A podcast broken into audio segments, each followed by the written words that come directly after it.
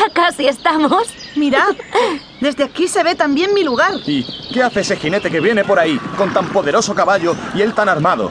Es verdad. Viene con adarga y lanza. Parece como si se preparara para un combate. Ahí vienen otros dos, con las mismas armas.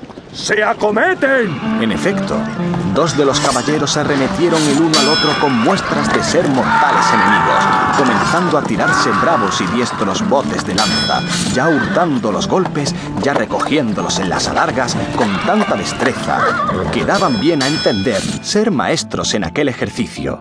El tercero los estaba mirando sin moverse del sitio, mas no pudiendo don Rafael sufrir estar tan lejos, mirando aquella tan reñida y singular batalla, a todo correr bajó del cerro, siguiéndole su hermana, cuñado y esposa.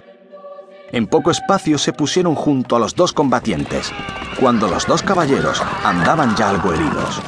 Habiéndosele caído al uno el sombrero y con él un casco de acero, al volver el rostro, conoció don Rafael ser su padre, y Marco Antonio conoció que el otro era el suyo.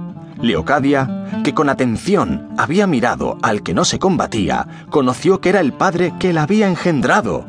Los cuatro quedaron, pues, atónitos y fuera de sí.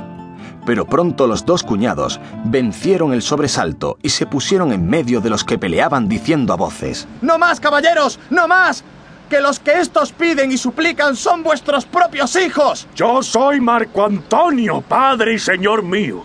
Si por mi causa están vuestras canas venerables en tan riguroso trance, templad la furia y arrojad la lanza, o volvedla contra otro enemigo que el que tenéis delante ya no puede ser más que vuestro hermano.